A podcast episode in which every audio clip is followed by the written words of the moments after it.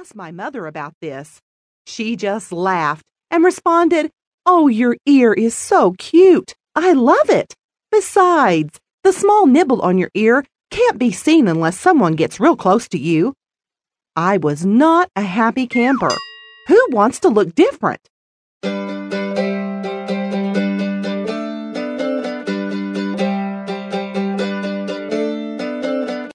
Another day, I asked Mother about my ear again.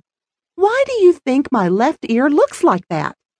A sly smile moved across my mother's face. Well, you do have Irish blood, you know. Perhaps, she mused, a leprechaun snuck into the nursery when you were born and nibbled on your ear.